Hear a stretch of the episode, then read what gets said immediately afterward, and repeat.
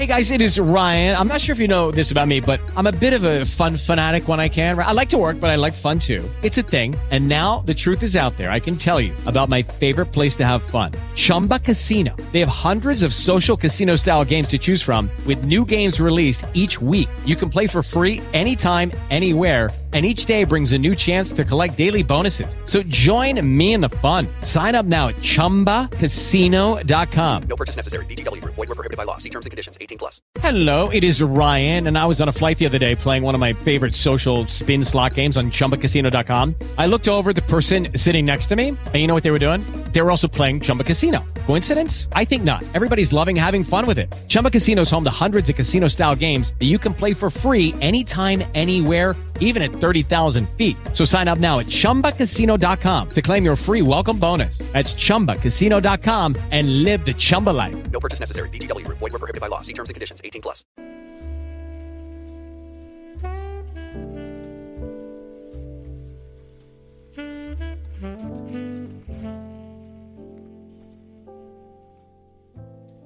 Benvenuti a questo corso di scrittura moderna che sarà un po' fuori dai cori. In questo caso eh, ringraziamo Motore Sociale che è lo sponsor che mette a disposizione tutto quello che voi avrete in mano. Ovviamente il sottoscritto è Jessica Kramer che conoscerete più avanti e buon ascolto.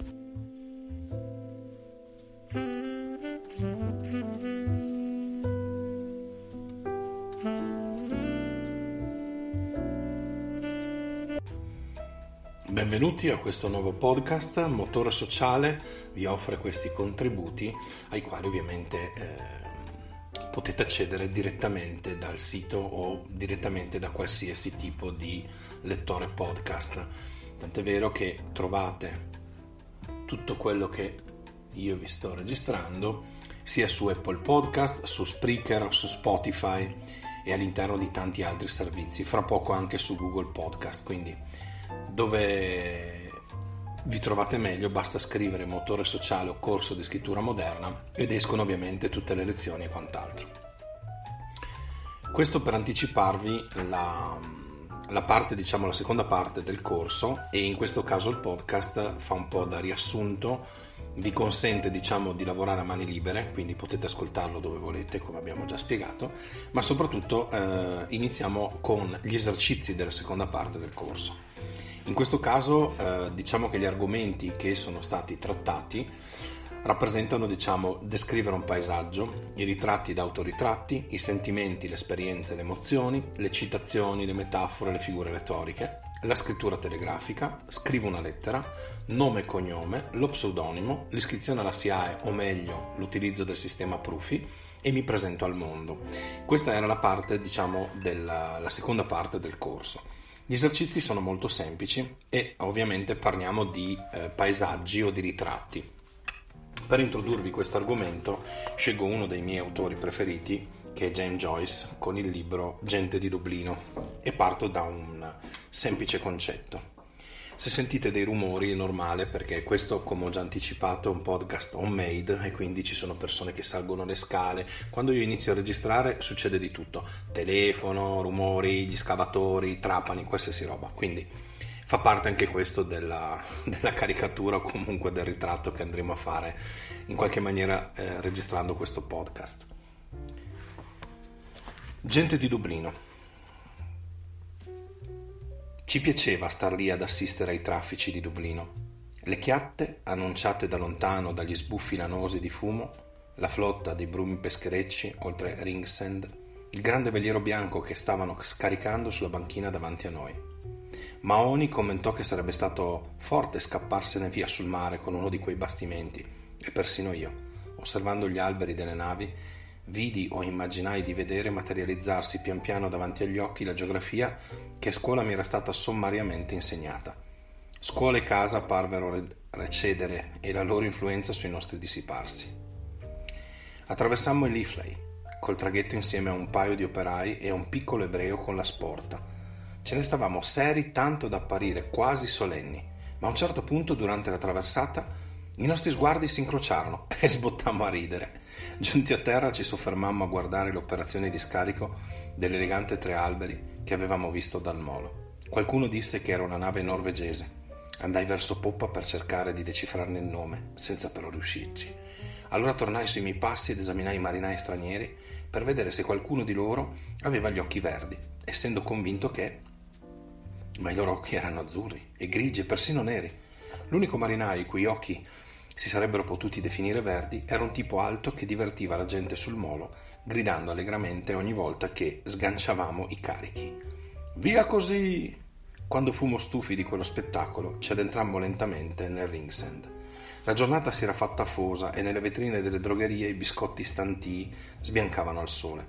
Ne acquistammo un po' e anche del cioccolato che mangiammo percorrendo le squallide viuzze dove abitavano le famiglie dei pescatori. Non c'erano latterie e allora comprammo da un ambulante una gazzosa al lampone. Ristorato, Maoni inseguì dentro un vicolo un gatto che però scappò in un campo. Ci sentivamo entrambi piuttosto stanchi e nel campo puntammo verso una scarpatella dalla quale si poteva vedere il Dodder.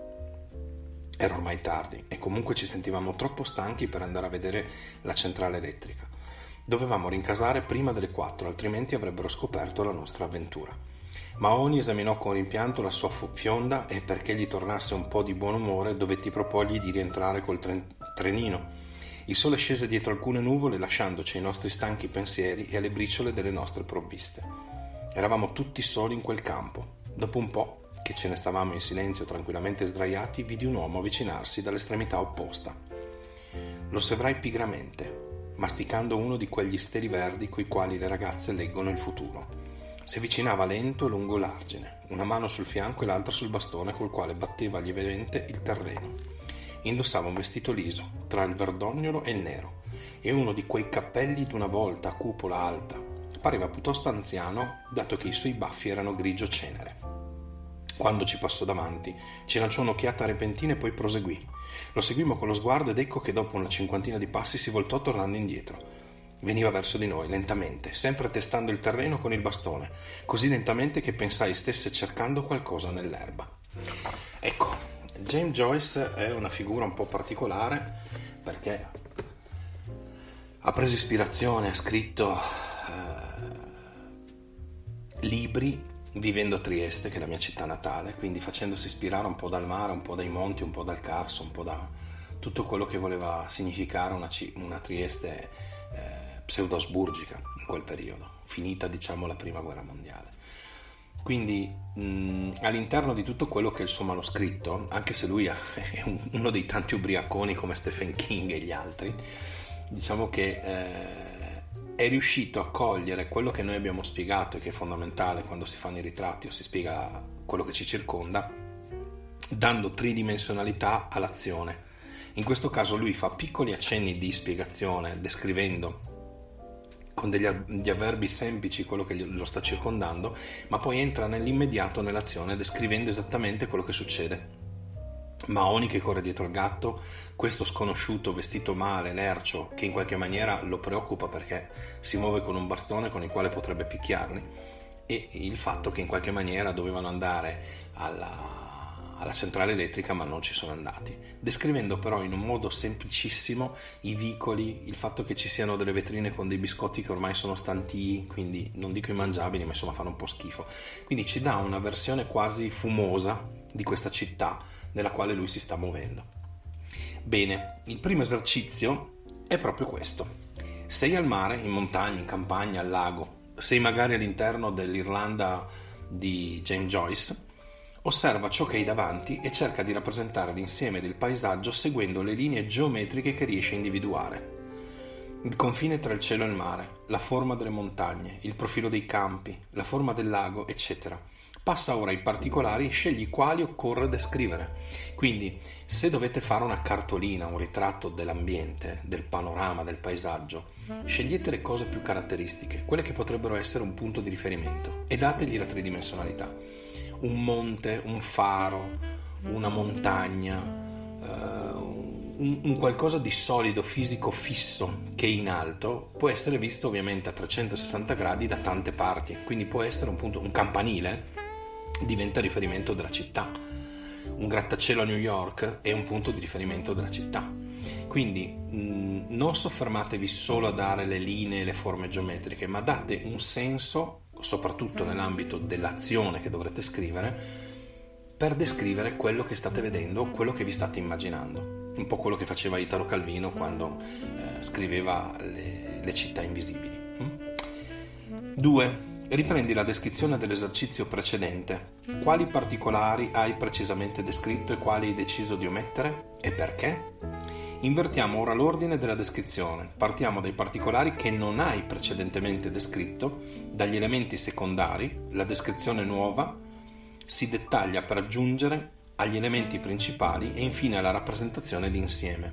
Quindi è come se facessimo un vuoto un pieno, no? la famosa clessidra che vi dico sempre. La prima volta avete scelto le cose che piacevano, che vi davano un senso, la seconda volta nel secondo esercizio scegliete quello che non ha funzionato, che non vi è piaciuto e alla fine fate un mix unendo il primo e il secondo. È un modo per mettere benzina e per riuscire a ricreare ovviamente la, la riscrittura nella seconda versione, terza, quarta. Terzo esercizio. Quale schema spaziale hai scelto per la tua descrizione? Dall'alto al basso, da sinistra a destra, dal primo piano allo sfondo, eccetera, prova a cambiare l'ordine descrittivo, puoi anche procedere disordinatamente, non deve però cambiare la rappresentazione d'insieme. Ovvero sia, eh, quando vi, vi, dico di scrivere l'azione di far entrare il lettore direttamente nel movimento, è come se voi foste i registi dietro una telecamera. Quindi se vi prendete un bel film d'azione, un film dell'oro, un film che vi piace, ok? Seguite esattamente quello che fa il regista.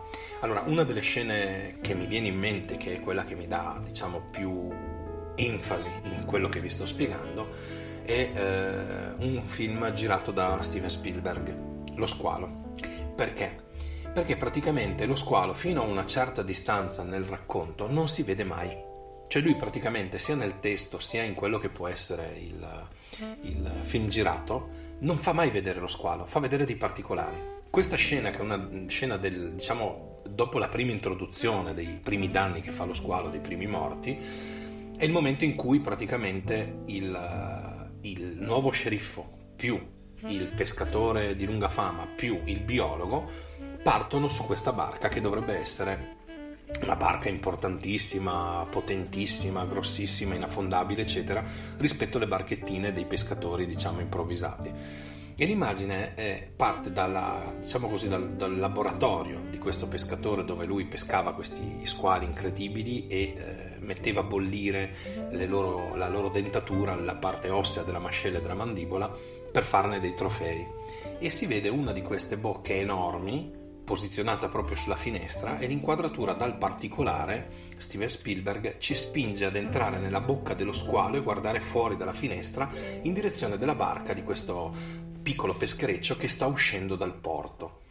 Questa mo- movimentazione, questa distanza, questa dinamica di doppio significato, quindi l'entrare nella bocca dello squalo e arrivare poi all'interno della barca che sta uscendo e sta andando a pescare proprio un, una bestia con questa dimensione enorme di bocca, fa ovviamente creare in chi sta osservando eh, una partecipazione immediata emotiva Ok? La stessa cosa va fatta nel testo.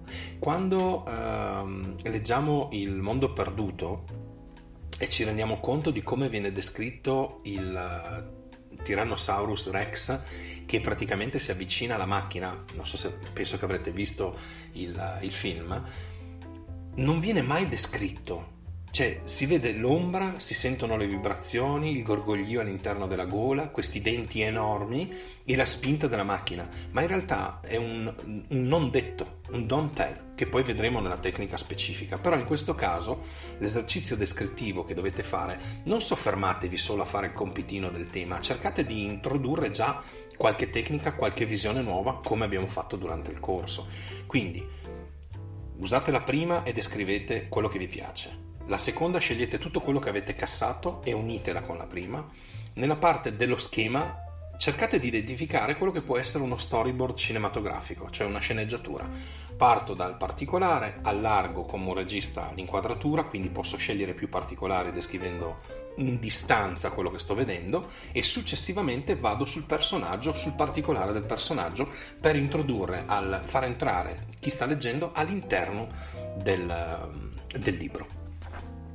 4. Da quale punto di osservazione hai affrontato la descrizione? Dalla spiaggia, dall'alto di un monte, da una barca sul lago? Se vuoi ottenere un effetto diverso, prova a cambiare la prospettiva e il tuo punto di osservazione. Allora, eh, nessuno ci vieta di guardare prima da una parte e poi dall'altra, come se avessimo più telecamere sulla scena. Ok? Definiamo quello che sarà il movimento che faranno i nostri personaggi e definiamo esattamente che cosa vogliamo che esca dal testo. Allora, se dobbiamo creare pathos in qualche maniera un po' eh, di situazione ansiogena, possiamo immaginare che dal campanile si vede o non si vede esattamente quello che noi vogliamo far vedere al lettore. E quindi il campanile vede una porzione minima della strada, della via, della finestra dove dovrà avvenire quella che è l'azione. E quindi la fatica di chi sta osservando nascosto sul campanile è proprio quella di cogliere il momento esatto in cui dovrà avvenire qualcosa, che può essere uno scatto fotografico per cogliere una, una situazione, può essere un fucile di precisione che deve colpire il bersaglio, può essere qualsiasi cosa. Dall'altra parte magari siamo all'altezza dei piccioni sotto una grata del terreno che sta osservando dal basso.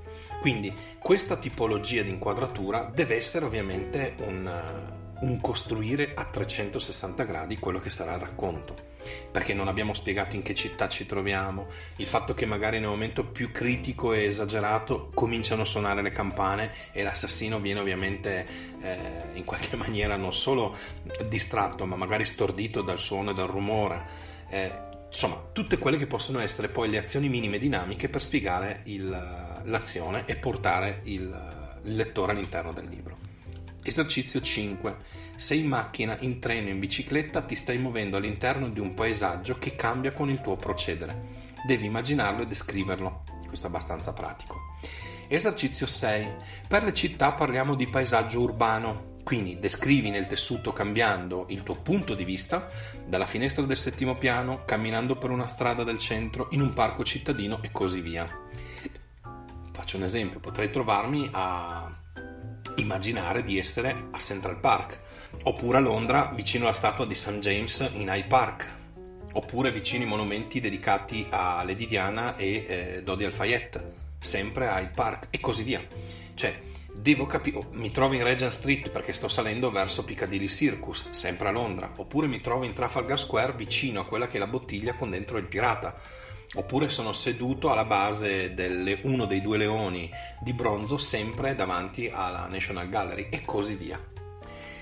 Eh, non c'è vincolo all'immaginazione, potete spaziare dove volete, potete trovarvi sulla Luna, su Marte, all'interno della Stazione Spaziale Internazionale, non ha molta importanza. L'importante è che, anche se siete vicino all'oblò della Stazione Spaziale, vedete la Terra che sta scorrendo sotto di voi, vedete all'esterno le stelle, il Sole, la Luna e vedete anche i satelliti che ogni tanto passano sfrecciando vicino a voi. Ok? Questo è il senso.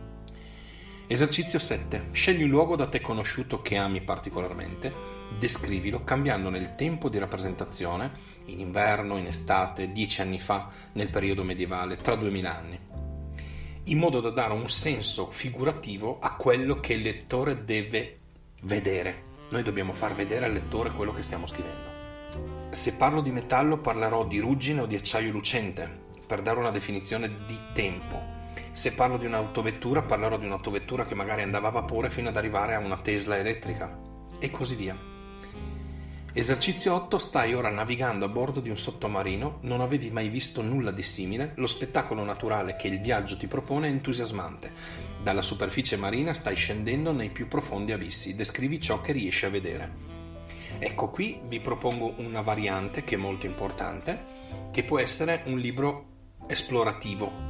Oltre a ipotizzare quello che può essere un sommergibile nel quale voi vi trovate e guardate il fondo del mare, potete fare un parallelismo molto particolare nel quale siete all'interno del vostro cervello e state andando ad osservare voi stessi nel tempo e nello spazio.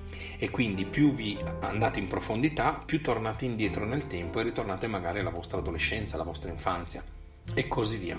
Sempre con questo sottomarino ipotetico nel quale ci si sta muovendo. Esercizio 9. Leggi con attenzione i seguenti brani ed esegui gli esercizi che ti vengono proposti. Allora, io non vi propongo brani nel senso che preferirei che li leggeste voi, non voglio darvi pagine o altro, però posso mettermi qui e coprire, diciamo, questi altri 15 minuti leggendovi questi tre brani che sono molto simpatici, dai, facciamo così. Poi però se volete, scegliete voi il brano che vi è più congeniale, eh, anche di un testo che scegliete voi, di un audible, di un ebook e ehm, in qualche maniera fate, diciamo, della dell'attività che farete nell'arco dei prossimi eh, giorni un'analisi su come sono stati scritti e come lo scrittore è riuscito a tirarvi dentro nell'azione del libro. Ok? Allora, L'Axalt, Grand Canyon, affascinante abisso, 1987. Dall'alba al tramonto, i colori cangianti del Grand Canyon, con i loro giochi di luce e ombre, hanno il potere di affascinare al levar del sole, lame oblique di luce rivelano il grigio spento del, callare, del calcare sotto il Nord Rim e poi via via che scendono gli strati policromi di roccia più in basso. A mezzogiorno si presentano finalmente allo sguardo le pareti rosso fiamma del canyon. Con il trascorrere del giorno e l'avvicinarsi del tramonto si assiste allo spettacolo inverso. Le rocce multicolori vengono avvolte dalla penombra e infine inghiottite dall'oscurità. Una volta calato il sole, il Grand Canyon diventa un abisso di tenebre ed è allora che incute paura. Le mie reminiscenze si interrompono di colpo quando il Bregel Angel Trail si restringe e diventa più ripido. Ora bisogna prestare attenzione al muro e ai pericoli del sentiero. Una grossa pietra smossa dalla neve è appena finita sulla pista. Provo un gran tuffo al cuore mentre l'animale, dopo un brusco scarto, comincia a scivolare verso un dirupo che scende a picco per oltre un centinaio di metri.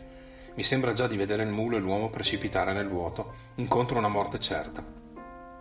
L'incidente avviene così in fretta che nessuno ha il tempo di intervenire. Michael Russo si salva lanciandosi all'ultimo momento dalla sella e aggrappandosi ad un cespuglio, e anche il mulo si salva, miracolosamente.